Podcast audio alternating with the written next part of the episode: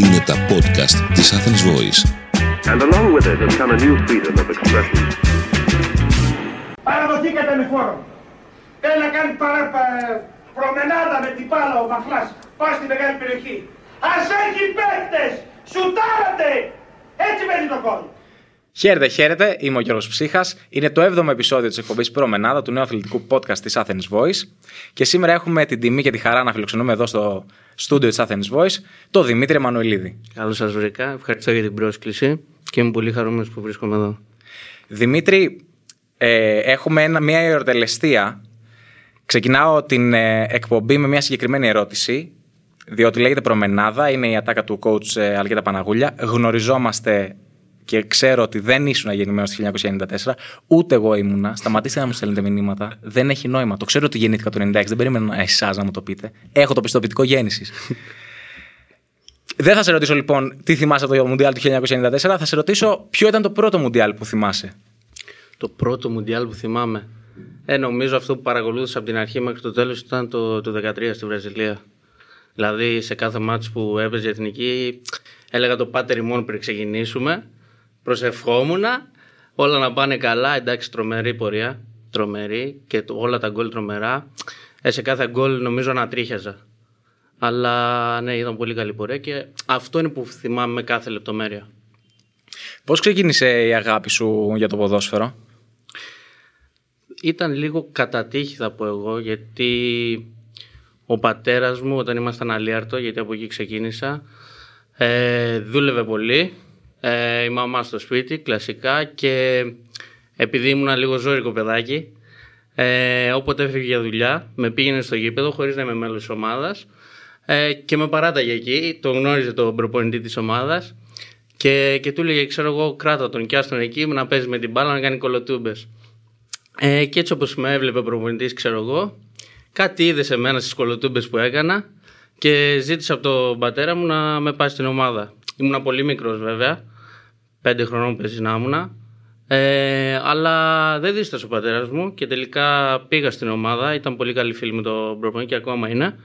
Ε, και έτσι ξεκίνησαν ε, τα πρώτα βήματα και μπορώ να πω ότι ερωτεύτηκα πραγματικά το, το άθλημα αυτό. Πολύ μικρός. Εντάξει, είναι Ναι, μια πολύ. εντάξει, 5-6 χρονών. Πάνω κάτω, όλοι εκεί πέρα τα αγοράκια, Ναι, εκεί ναι, πέρα ναι, ασχολιόμαστε. Ε, με τη, είναι η τρέλα, είναι να έχεις και το μικρόβιο. Γιατί και ο πατέρας μου έπαιζε μπάλα. Ε, όχι σε τόσο υψηλή κατηγορία, αλλά ασχολούταν, το, το, το μυρίζει. Οπότε, ναι, είναι λίγο να σου περάσει και το μικρόβιο. Σε ποια στιγμή όμως στη ζωή σου κατάλαβες ότι όλο αυτό το πράγμα με το ποδόσφαιρο σοβαρεύει; Δηλαδή, εντάξει, 5-6 χρονών είπαμε και εμείς όλα τα Δεν αγοράκια. μπορείς να καταλάβεις και πολλά, απλά το κάνεις έτσι για να. Για να, πώς να το πω, για να διασκεδάσεις. Δεν καταλαβαίνεις ότι το πας για σοβαρά το, όταν είσαι τόσο μικρός. Και είναι και πολύ δύσκολο, καθώς είναι στην επαρχία ειδικά, δεν υπάρχουν πολλές πιθανότητες να βγει ένα παιδί από την επαρχία και να δείξει στοιχεία ώστε να αναδειχθεί στο χώρο αυτό. Και είναι πολύ δύσκολο, θέλει πολλές θυσίες που έρχονται αργότερα αυτές τις θυσίες. Δηλαδή, εγώ όταν ήμουν στον Παναλίαρτο, έτσι λεγόταν η ομάδα, ναι πήγαινα καλά, ξέρω εγώ junior ήταν το τμήμα, ε, σκοράραμε πολύ, νικάγαμε, ε, πηγαίναμε σε διάφορα τουρνουά. Ε, ο πατέρας μου κάτι είχε αρχίσει να βλέπει σε μένα ε, και δεν το παράτησε, δόξα τω Θεώ. Χάρη σε αυτό είμαστε μέχρι εδώ. Ε, και μετά είπε να με δοκιμάσει και λίγο σε υψηλότερες κατηγορίες. Ε, ήμουνα ουσιαστικά junior και άρχισα να παίζω με παιδες, πε- προπαίδες, παιδες, δηλαδή με παιδιά ηλικίας 14 ετών, ενώ ήμουν ακόμα 9 χρονών ξέρω εγώ. Ε, και όντως βγήκε αυτή η προσπάθεια και είπαμε να δοκιμάσουμε αργότερα και β τοπικό, α τοπικό. Ήμουνα 12-13 χρόνων και έπαιζα με, με άντρες, με φτασμένους ξέρω εγώ. Ε, και παράλληλα είχαμε και τις μικτές, μεικτή βιωτείας, περιφέρειες μετά που πήγαινα πολύ καλά. Ε, και έτσι άρχιζα λίγο και εγώ να μπαίνει λίγο στο mindset μου λίγο να παρακολουθώ πιο πολύ, να διασκεδάζω κυρίως με αυτό που κάνω και είχα πει ότι θα το προσπαθήσω. Δηλαδή είχα έναν πατέρα ο οποίος μου έλεγε αν θες να το ακολουθήσεις αυτό πρέπει παράλληλα να συγκεντρωθείς και στα μαθήματά σου. Για να συνεχίσω να σε βοηθάω κι εγώ, έτσι μου είχε πει. Ε, ήταν λίγο αυστηρός αυτό, πάνω σε αυτό το θέμα με, με, τα- με τα μαθήματα και το σχολείο.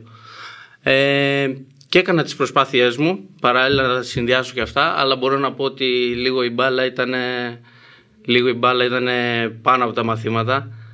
Δεν ξέρω αν είναι καλό ή κακό αυτό, αλλά ναι, διασκέδαζα πολύ. Ε, και μετά από τόσες προσπάθειες σε μικτές, τοπικά και ιστορίες, ε, scouters από διάφορες ομάδες, γιατί έκανα πολλά δοκιμαστικά σε διάφορες ομάδες, ε, κατέληξα να πάω στα τμήματα του Παναθηναϊκού. Δηλαδή έχω γνωρίσει πολλές απορρίψεις από διάφορες ομάδες. Θα φτάσουμε και στο Παναθηναϊκό. Θέλω να σε πάω εκεί πέρα που είπες, ήσουν 12-13 χρονών και παίζει με άντρες. Στο μυαλό ενός παιδιού 12-13 χρονών αρχίζει και ζυμώνεται η σκέψη ότι αυτό που κάνω δεν είναι φυσιολογικό. Δεν το κάνουν όλα τα παιδιά της ηλικίας μου. Καλά, εγώ δεν καταλάβαινα τίποτα. τότε. Εμένα το μόνο, το μόνο που με ένοιαζε ήταν να, να κλωτσάω την μπάλα. Τίποτα άλλο. Άρα δεν είχες την εικόνα ότι. Όχι, όχι, όχι. Δεν, εί- δεν είχε σοβαρέψει τόσο πολύ. Εγώ απλά διασκέδα, δηλαδή ξύπναγα και έλεγα στον πατέρα μου φέρε μου μια μπάλα. Τίποτα άλλο. Είπαμε Παναλίαρτο, μετά πήγε ακαδημίες ε, του Ιόλαου, Ή όλα. Στον Ιωνικό Αστέρα Θήβας, Β τοπικό στα Λεύτρα και Α. μετά στο Ακρέφνιο. και Α. Καλά τα έχω. Έτσι Ναι, ναι, πήγες ναι, με, ναι. με αυτή τη σειρά. Με αυτή τη σειρά, με αυτή τη σειρά. Και επανέρχομαι ξανά σε ένα κομμάτι της απάντησής σου για ένα παιδί της επαρχίας. Καλός ή κακός, δεν υπάρχει, ας πούμε, η ευκολία στην ανάδειξη όσο για ένα παιδί στις μεγάλες πόλεις. Εκ των πραγμάτων, πόσο δύσκολο είναι να αναδειχθεί ένα παιδί από την επαρχία; Δηλαδή, έχουν στην πράξη οι σκάουτερ των μεγαλύτερων ομάδων τα μάτια τους και στην επαρχία; Είναι πολύ δύσκολο όπως είπα, γιατί δεν υπάρχουν και οι εγκαταστάσεις, ας πούμε. Δηλαδή, εντάξει, ναι, μεν παίζεις τοπικό, ναι, μεν παίζεις junior και τέτοια, αλλά καλώ ή κακός στην Αθήνα έχεις καλύτερες εγκαταστάσεις, όπως και να το κάνουμε. Και είναι πολύ δύσκολο και είναι λογικό για τους scouters να κοιτάξουν και μέσα στην πόλη που υπάρχουν. Εντάξει, είναι 5 εκατομμύρια πληθυσμός. Είναι λογικό και πιο πιθανό να βρεις έναν καλό παίχτη ε, στην πόλη παρά στην επαρχία. Και λιγότερη και κούραση. Έτσι το, βλέ- το βλέπω εγώ, δεν ξέρω πο- πώς το κάνουν. Αλλά είναι πολύ δύσκολο. Δηλαδή πρέπει να ξεχωρίζεις σε πολλά τμήματα. Δηλαδή, ας πούμε τις ε, μικτές τις κοιτάνε. Γιατί παίζεις με μεικτή έβειας, παίζεις με. είναι μεικτή βιωτεία, φθιότητας, δηλαδή ταξιδεύεις και είναι σημαντικά μάτια τα οποία τα, τα κοιτάνε και παίζει σημαντικό, σημαντικό ρόλο. Ε, από εκεί και πέρα είναι αναλόγως και πώς θα σε προσεγγίσουν. Ας πούμε, εμένα στην αρχή, εγώ ας πούμε που έχω δεχτεί πολλές απορρίψεις, όπως είπα, ε, το πρώτο μου δοκιμα- δοκιμαστικό ήταν α, στην Τρίπολη. Αλλά δεν με προσέγγισαν. Εγώ πήγα από μόνος μου. Ε, είναι, είναι πολύ δύσκολο. Δηλαδή, σπάνια θα έρθει να σε προσεγγίσει κάποιος ε, από την, ε, στην επαρχία και να σου πει, αλλά να δοκιμαστείς εκεί. Είναι δύσκολο.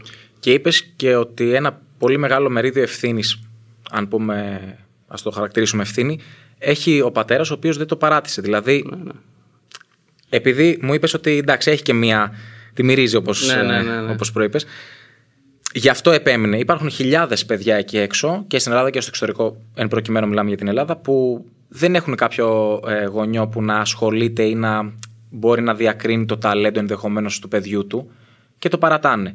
Και θυμάμαι μια ιστορία, δεν θυμάμαι ακριβώς πού την έχεις πει ε, και ζητώ συγγνώμη από τον συνάδελφο που σου έχει πάρει την ε, συνέντευξη εκείνη, που δεν θυμάμαι εννοώ το όνομά του, για το πείσμα του πατέρα σου ως προς τις μετακινήσεις. Δηλαδή, έκανε νομίζω θύβα Αθηνά. Ναι, ναι, το έκανε δύο φορές τη μέρα. Δύο φορές τη μέρα. Για Ε, πόσο όταν- καιρό; Για περίπου ένα μήνα, ενάμιση. Δηλαδή, ναι, ήταν- υπήρχαν φάσεις που δεν μπορούσε και απλά έπαιρνε ταξί Θήβα Αθήνα δύο φορές τη μέρα. Ε, με έβαζε απλά στο ταξί και πήγαινε. Του λέγει το ταξιτζή, πήγαινε, περίμενε τον και φέρ τον πίσω.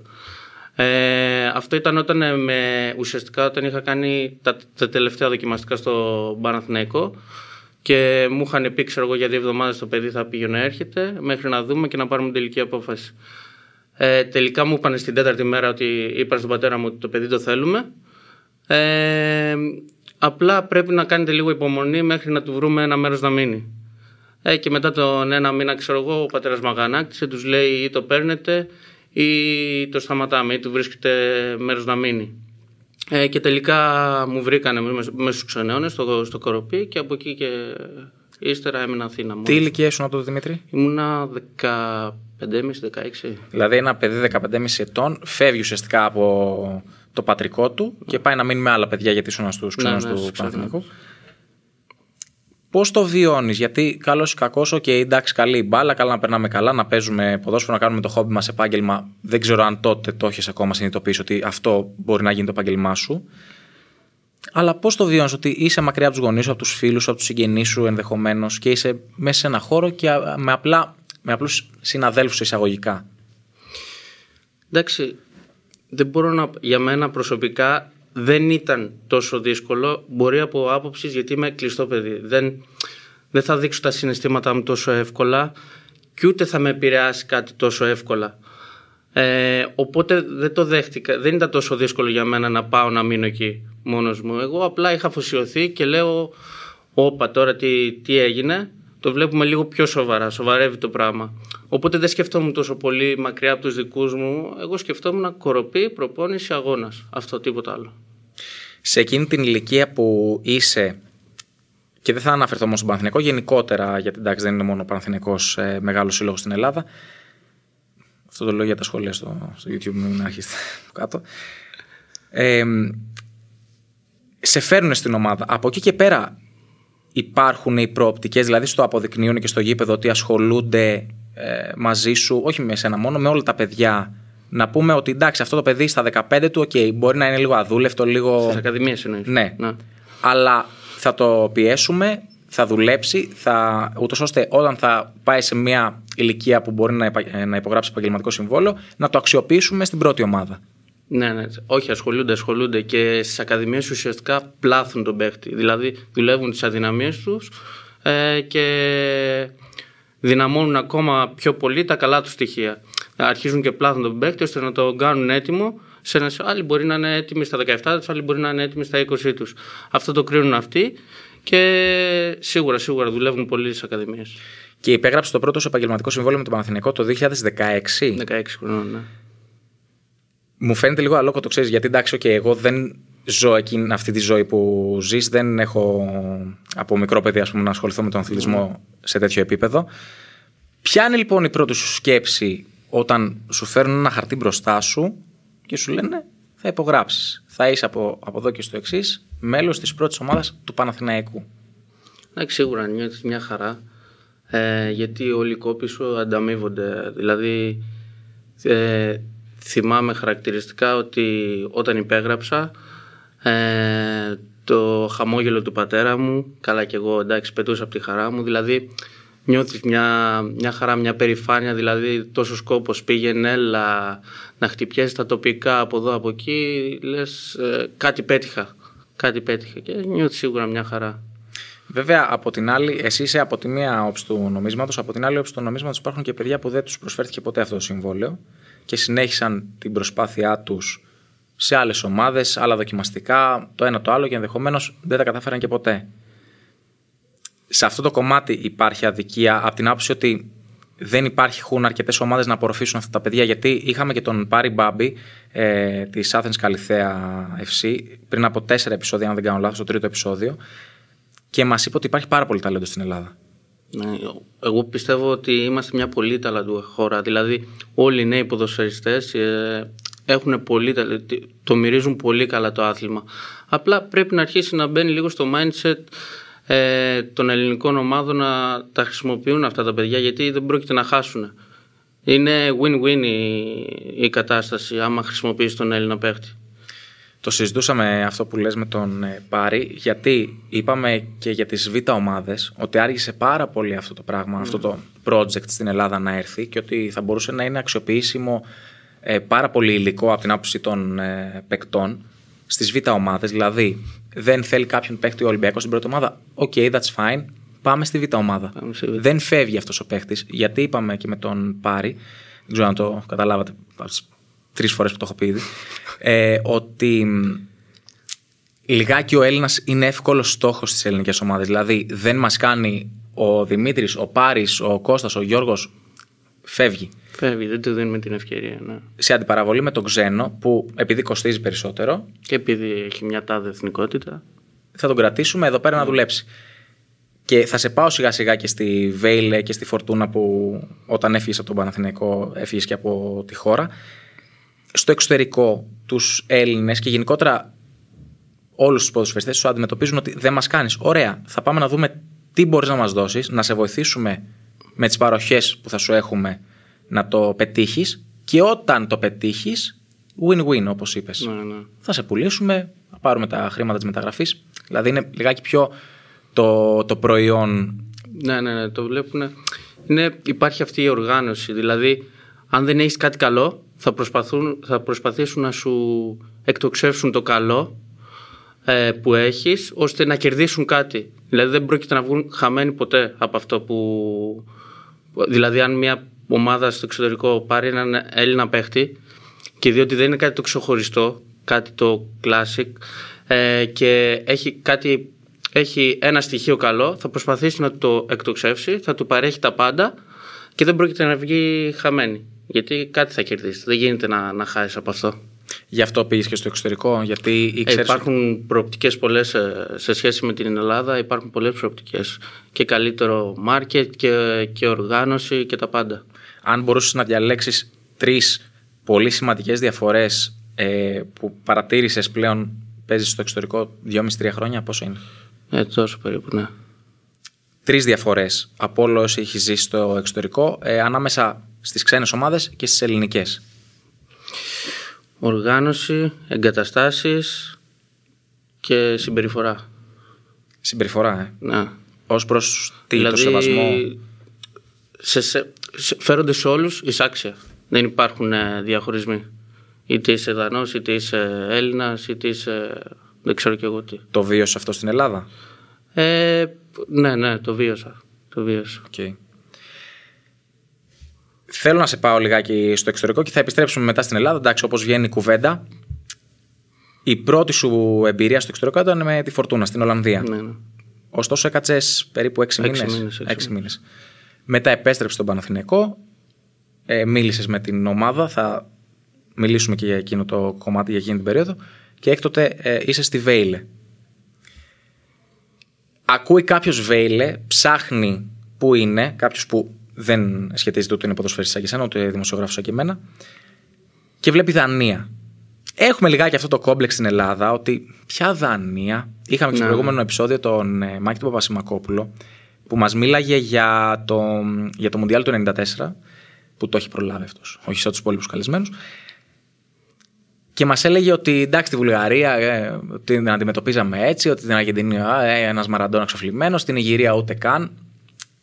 Έχουμε λιγάκι αυτό το κόμπλεξ ότι αν δεν είναι Ισπανία, Ιταλία, Αγγλία, Γαλλία, Γερμανία, όλοι οι υπόλοιποι είναι χωριά. Ναι, ναι. Και το βλέπουμε κάθε χρόνο στα προκριματικά. Δηλαδή θα παίξει ο Ολυμπιακός ή ο Πάο και ο Παναθηναϊκός ή η ΑΕΚ ή ο Άρης με μια ομάδα από το Αζερμπαϊτζάν ή με ε, καμιά ε, από τη Μολδαβία, από την Πολωνία, από τη Δανία και θα πούνε έλα μωρέ τώρα.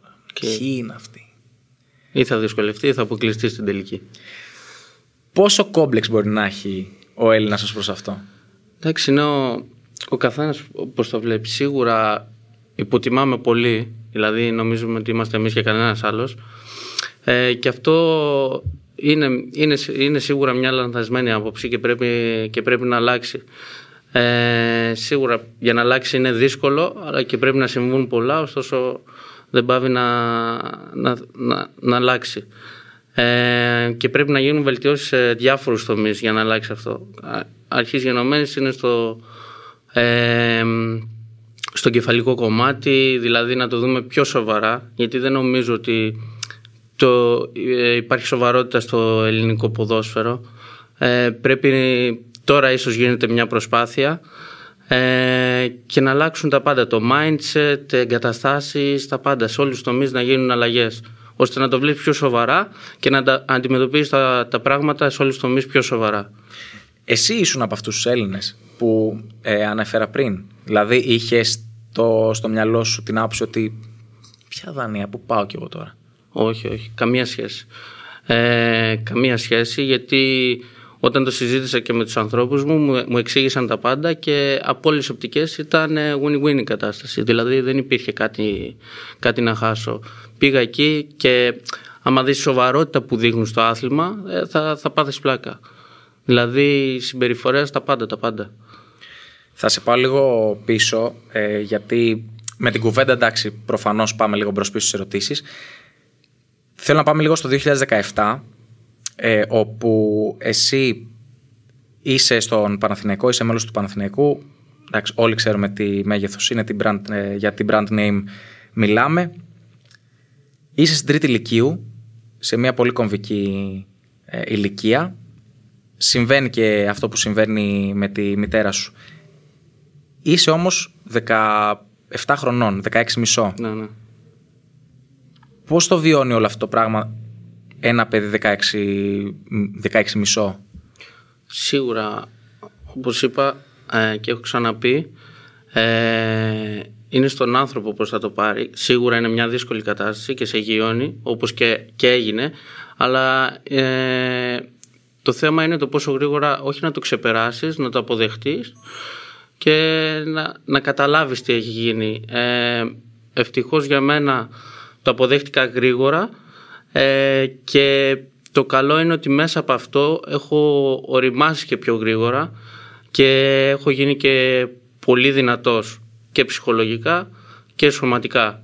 Ε, γιατί πουσάρω κάθε μέρα τον εαυτό μου και για να τη δικαιώσω ξέρω εγώ. Ε, και την προσπάθειά της και τα, και τα πάντα και ξέρω ότι με βοηθάει από εκεί πάνω. Είναι αναλόγως στον άνθρωπο πώς θα το πάρει. Ε, Φυσικά αυτό είναι ένα ε, αρνητικό που μπορεί να αντιμετωπίσει ένας ποδοσφαιριστής, αλλά από εκεί και πέρα υπάρχουν και τραυματισμοί, υπάρχουν πάρα πολλά. Ναι. Δηλαδή είδαμε και τον, ε, της Αταλάντα, τον, ε, τον Ήλισιτς. Προφανώς αυτό που συνέβη είναι εντάξει, μιλάμε για κάτι πάρα πολύ άσχημο, αλλά δεν είναι μόνο αυτό που μπορεί να συμβεί στη ζωή ενός ανθρώπου, ενός ποδοσφαιριστή. Υπάρχει ένας τραυματισμός, Υπάρχουν ε, χιλιάδες άλλα πράγματα όπως ε, στον Νίλισιτς ε, συνέβη.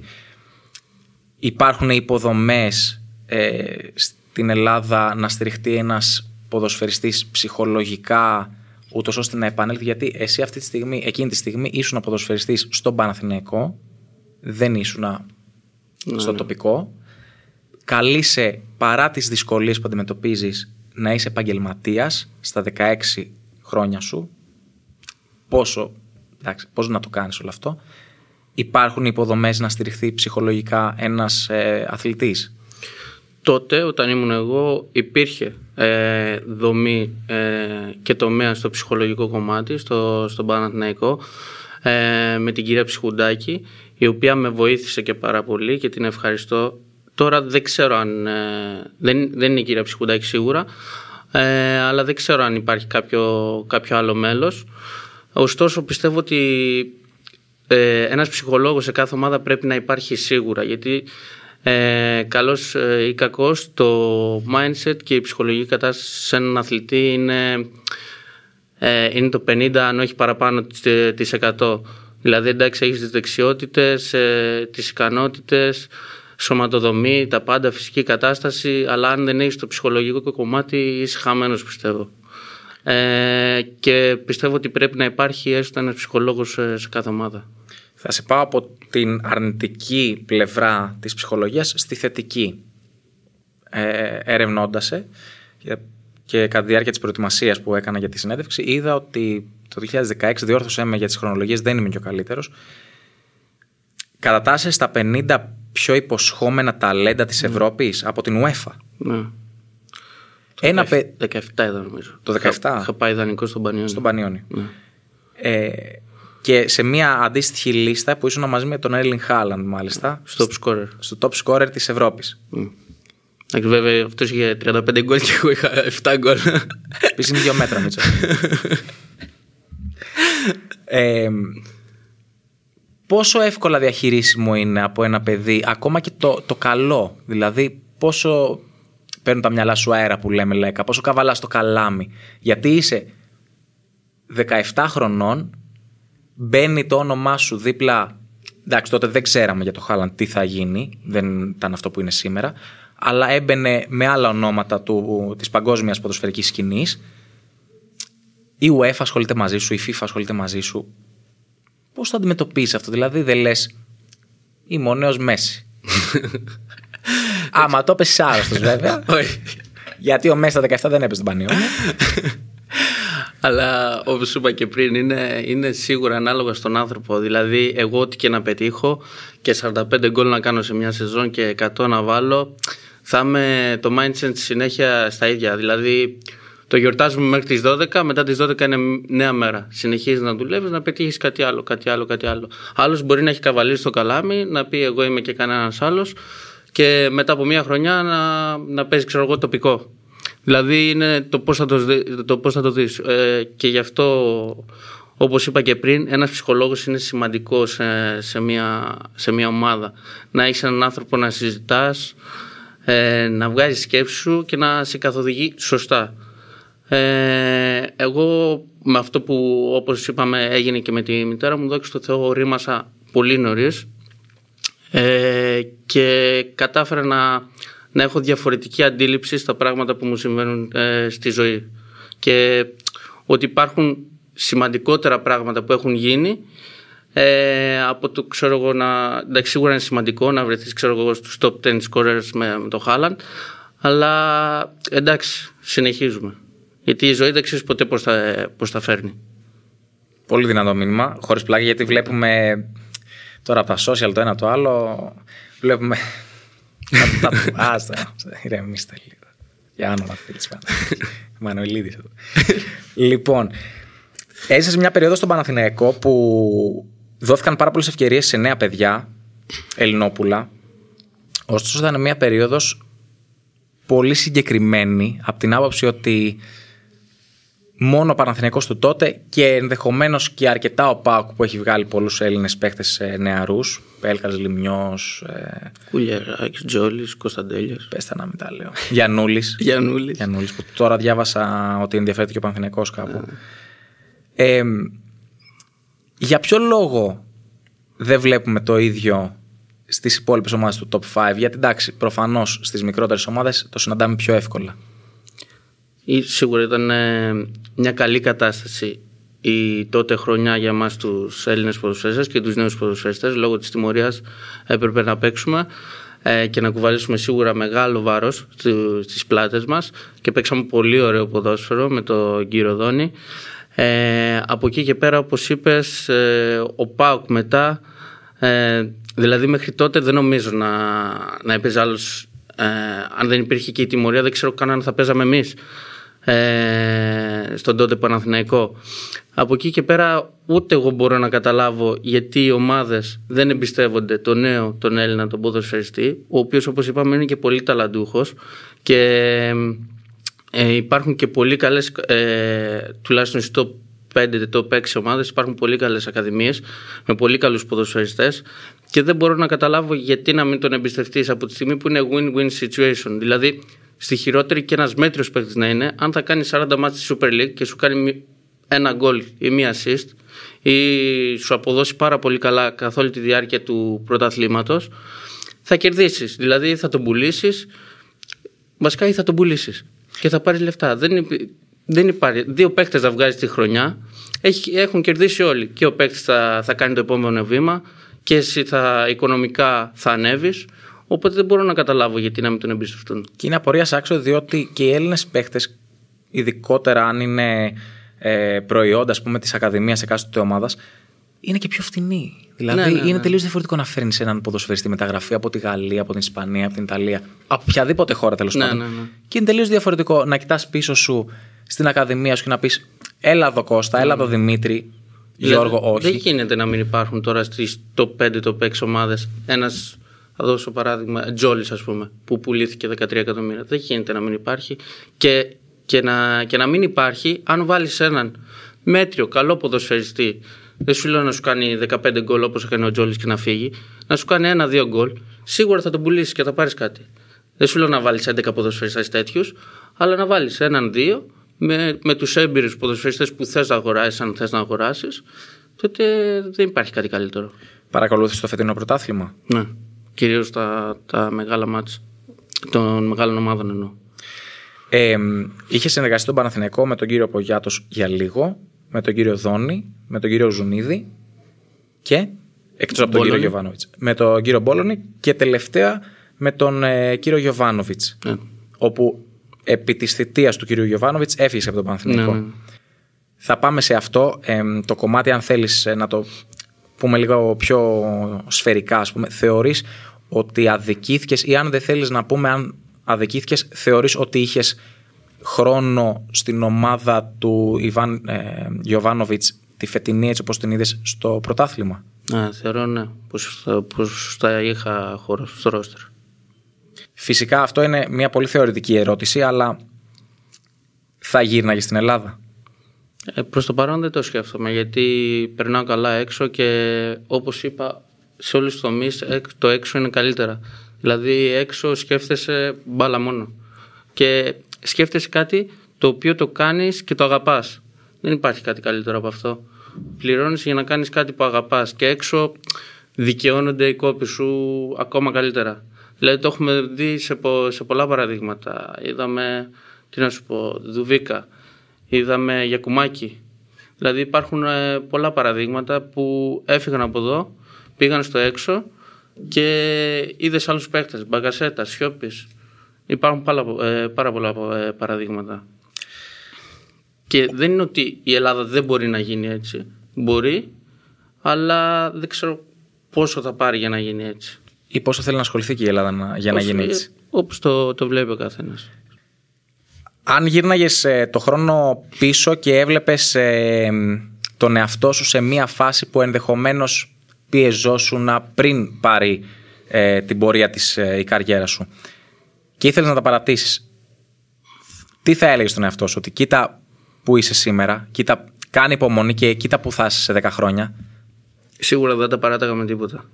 Και να ήθελα να το παρατήσω, δεν θα με άφηνε ο πατέρας μου. Γιατί όπως είπα, είναι, το μικρόβιο είναι κάτι. Δηλαδή, δεν δεν σκέφτηκα ούτε μια στιγμή να τα παρατήσω. Μπορεί να ακούγεται κάπως, ε, δεν ξέρω, classic και να το λες έτσι, όλοι αυτό λένε και τέτοια, αλλά εγώ πραγματικά δεν σκέφτομαι, δηλαδή η μπάλα είναι ό,τι καλύτερο. τον εαυτό σου που τον βλέπεις σε 5 χρόνια κάνεις ενώ μακροπρόθεσμους στόχους ή είσαι day by day; Το κάνω βέβαια και είναι κακό αυτό. Κακό να σκέφτεσαι δηλαδή. Γιατί δεν ξέρεις όπως σου είπα πριν πώς θα φέρνει η ζωή. Και, θα, και άμα γίνει μια στραβή, μπορεί να στεναχωρήσει ακόμα παραπάνω. Ε, πρέπει να σκέφτομαι day by day, αλλά σίγουρα δεν μπορείς να μην κάνεις και όνειρα. Όπως είπαμε, αλλιώς δεν δε, δε θα παίζα μπάλα. Ε, να σου πω πού τον σκέφτομαι σε πέντε χρόνια. Εθνική Ελλάδος, σίγουρα, όνειρο. Ε, και το πέντε πρωταθλήματα να αγωνίζομαι. Είχες κάνει την ίδια ε, σκέψη πέντε χρόνια πριν, δηλαδή το 18 είχες πει πού βλέπω τον εαυτό μου το 23 και σήμερα τι απαντάς στον τότε σου εαυτό; Και τότε αυτό σκεφτόμουν. Σε πέντε χρόνια από τώρα να αγωνίζομαι σε ένα από τα top πέντε πρωταθλήματα. Καλά πήγε αυτό. και τώρα είσαι από το Φεβρουάριο, δεν θυμάμαι ακριβώς η ημερομηνία, 19, όχι 12 συνέβη και 17 μπήκε χειρουργείο. Ναι. Όχι. 22 Γενάρη συνέβη. 7 Φεβρουαρίου μπήκα χειρουργείο. Εντάξει, το 2 και το 7 το κρατάμε. Ναι. Τα υπόλοιπα δεν θυμόμουν. ναι. Κάτι γι' αυτό. αυτό τώρα, ε, επειδή είπες ότι είσαι ένας άνθρωπος κλειστός, είναι ένας τραυματισμός ο πρώτος σοβαρός που σου συμβαίνει και εύχομαι ο τελευταίος από καρδιάς. Πώς το, πώς το βίωσε, Γιατί ακόμα και τώρα που μιλάμε, γράφουμε την εκπομπή, είμαστε ε, 18 Μαΐου, είσαι στην περίοδο της αποθεραπείας, της, ε, στη διαδικασία της αποθεραπείας και της αποκατάστασης. Πώς το βιώνεις όλο αυτό, θέλεις να γυρίσεις ε, στα, στις αγωνιστικές σου υποχρεώσεις, γιατί και η Βέιλε πήρε το πρωτάθλημα στη Β' Δανίας και συγχαρητήρια κιόλας φεύγεις για τη Δανία για τη Φιέστα. Ναι, ναι, ναι. Πώς το βίωσες όλο αυτό, είπες μένω πίσω, Ε, στην αρχή όταν το έπαθα, την πρώτη μέρα βασικά, ε, ε, είχα πάθει ένα, ένα σοκ ε, και είχα πλαντάξει λίγο στο κλάμα. Αλλά μπορώ να σου πω ότι κιόλας από την επόμενη μέρα ε, το αποδέχτηκα. Ε, δηλαδή λέω εντάξει τι να κάνουμε, συμβαίνει. Ε, από εκεί και πέρα είναι 6-7 μήνες. Εντάξει, θα περάσουν και θα επιστρέψει ακόμα πιο, πιο δυνατός. Οπότε άλλος μπορεί να έχει πέσει σε κατάθλιψη. Οπότε είναι αυτό που σου είπα, πώς θα το αποδεχτείς και είναι ανάλογα στο, στον άνθρωπο. Ε, εντάξει, το αποδέχτηκα και δόξα τω Θεώ πάμε καλά μέχρι στιγμής. Στο ρωτάω αυτό γιατί ο Draymond Green των ε, Golden State Warriors είχε βγει και είχε πει πρόσφατα πριν από ε, μια-δυο εβδομάδες ότι δεν καταλαβαίνει ο κόσμος το πόσο δύσκολο είναι να είσαι αθλητής που ένα στραβοπάτημα, ένα λάθος πίδημα ας πούμε στον αέρα που θα προσγειωθείς λιγάκι πιο ατσούμπαλα ή ένα τζαρτζάρισμα έτσι όπως το λέμε όχι εμείς οι αθλητές δεν καταλαβαίνει ο κόσμος πόσο σ- σε μια κλωστή κρέμεται όχι η καριέρα σου, η ζωή σου. Γιατί έχουμε δει και αθλητές, έναν τραυματισμό κάνουν, τέλος, Και τελείωσε. και άντε να κάνεις το οτιδήποτε. Επειδή πήραμε μια συνέντευξη ε, στον, ε, στον κύριο Μπουγαίδη ε, και μιλούσαμε το Πάσχα ε, ο συνεργάτης μου Κωνσταντίνος ο Μητρόπουλος και μου είπε αυτό το πράγμα ότι ο κόσμος δεν καταλαβαίνει, μας είπε αυτό το πράγμα ότι ο κόσμος δεν καταλαβαίνει ότι τι είμαστε, είμαστε, οκ, άμα τελειώσουμε το ποδόσφαιρο και για μας δεν είναι εύκολο. Άμα τελειώσει το, προ- το ποδόσφαιρο για μας, τι έχουμε. Ναι. Μας αντιμετωπίζει και η κοινωνία σαν ανειδίκευτους εργάτες. Οκ, ε, τι έκανες, μπάλα έπαιζες. Και λιγάκι υπάρχει αυτός ο μύθος γύρω από τους ποδοσφαιριστές ότι εντάξει, μωρέ, μπάλα παίζουν, παίρνουν του κόσμου τα λεφτά, ε, αυτοκίνητα, γυναίκες, το ένα το άλλο. Δεν καταλαβαίνει ο κόσμος τι θυσίες υπάρχουν. Εσένα σε ενοχλεί αυτό; Δηλαδή που μπορείς στο μυαλό ενός ε, ανθρώπου εκεί έξω να είσαι ο τύπος που έλα μου, εντάξει, τώρα, άντε, να προσέχει λίγο τη διατροφή του, άντε να μην κάνει ένα ξενύχτη. Αλλά είναι θυσίες. Γιατί εγώ σήμερα το βράδυ, άμα θέλω, βγαίνω και γυρνάω 5 ώρα το ξημέρωμα στο σπίτι μου. Αν το κάνεις αυτό και χάσεις προπόνηση, είναι πρόστιμο. Ή μπορεί να σε διώξουν από την ομάδα. Να επηρεαστεί όλη σου καριέρα. Είναι σε. Ε, δεν θα πω μου τη πάει. Ε, βασικά θα το πω. Μου τη πάει λίγο που το, που το βλέπουν οι πιο πολλοί έτσι. Ότι εντάξει, τώρα ποδόσφαιρο παίζει, εκατομμύρια βγάζει, χιλιάδες βγάζει, παίρνει αμάξια, λεφτά, γυναίκες, τη, τη ζωή του να κάναμε. Αλλά δεν είναι έτσι. Πίσω από αυτά, δηλαδή, ε, δηλαδή ο Ήλισιτς ας πούμε που τον πήραμε παράδειγμα πριν, για ποιο λόγο να πάθει κατάθλιψη, άμα το πάμε έτσι. Παίρνει 35 εκατομμύρια, δεν ξέρω εγώ πόσα παίρνει, ε, για ποιο λόγο να πάθει κατάθλιψη. Οπότε δεν ξέρεις ο άλλος τι κουπί έχει τραβήξει από πίσω για να φτάσεις ως εκεί ε, και πώς, το, ε, πώς θα του τα φέρει ε, η ζωή. Γιατί καλώς ή κακώς υπάρχουν ε, πολύ πιο σημαντικά πράγματα από, από το χρήμα. Ε, αν δεν είσαι ευτυχισμένος και πολλά λεφτά να έχεις, χαρούμενος, αν δεν έχεις το φίλο σου, την κοπέλα σου, τη γυναίκα σου, τους γονείς σου, ε, είσαι ένα τίποτα. Δηλαδή, τι να σου κάνουν τα λεφτά. Και έχει, έχεις πολλούς ψυχολογικούς ε, πολέμους να αντιμετωπίσεις κατά τη διάρκεια της καριέρας που περισσότεροι δεν το βλέπουν και τους δικαιολογώ εν μέρη ε, γιατί δεν μπορούν να καταλάβουν τι έχει περάσει ο άλλος και κρίνουν μόνο από το, από το απ' έξω. Ε, δηλαδή αν ζούσαν όλοι ξέρω εγώ μια ζωή ε, μια μέρα από έναν που βγάζει εκατομμύρια αλλά έχει κατάληψη πιστεύω θα, θα άλλαζε τελείως η, η άποψή τους για, το, για τον ποδοσφαιριστή γενικά. Ε, τώρα εγώ στο πήγα στο άλλο άκρο στην κατάληψη αλλά υπάρχουν ε, πολλοί λόγοι για να είστε ε, στενάχωρος ε, και πολύ απλοί λόγοι. Το θέμα είναι όπως είπα και στο, στον άνθρωπο να τους περιορίσει αυτούς τους λόγους ή να αλλάξει το mindset του. Ε, ναι. Και να πούμε ότι οι ποδοσφαιριστές και οι γενικότερα οι αθλητές μπαίνουν σε αυτό το τρυπάκι πάρα πολύ νωρίς. Δηλαδή, δεν με φαντάζομαι στα 14 μου από εκεί πέρα που ήμουνα στη γειτονιά ή πήγαινα, ξέρω εγώ, με τους φίλους μου οπουδήποτε να μου πούνε ναι, κομμένα αυτά. Πρωινή, προπόνηση, μεσημέρι θα φας ό,τι σου πούνε. Δεν θα φας, ξέρω εγώ, καρμπονάρα που λέει ο λόγος. Θα φας κοτοπουλάκι βραστό με πατατούλα βραστή. Απόγευμα άλλη προπόνηση και το βράδυ δεν έχει κάθομαι να δω Champions League να κοιμηθώ μία η ώρα. Γιατί 6 ώρα το πρωί θα σηκωθείς για να πας στο Κοροπή, στην Παιανία, οπουδήποτε, στο Ρέντι για προπόνηση. Εντάξει, Είχαμε. Τώρα, ναι. εμένα προσωπικά δεν με φαντάζομαι και ελπίζω πραγματικά με, με αυτά που λες και εσύ να περάσουμε αυτό το mindset όπως είπες και στον κόσμο που παρακολουθεί και μπορεί να έχει πάρα πολύ αυ- αυτή την Είναι απλοποιημένη θυσίες που λέγαμε πριν. Χάνεις πολλά, αλλά αν είσαι σοβαρός σε αυτό που κάνεις, συνεχίζεις να το αγαπάς μέχρι το τέλος, Ε, και η στραβή να σου τύχει, ο Θεός ε, έχει να σου δώσει και είμαι σίγουρος ας πούμε ότι αν τα έχεις δώσει όλα, έχεις κάνει τις θυσίες σου, έχεις φύγει μακριά, έχεις κόψει το ένα, έχεις κόψει το άλλο, μετά την καριέρα σου θα τα βιώσεις όλα. Δεν έχεις να αγχώνεσαι για τίποτα. Ε, Το- Οπότε έχει να στα δώσει ο, ο Θεός σίγουρα.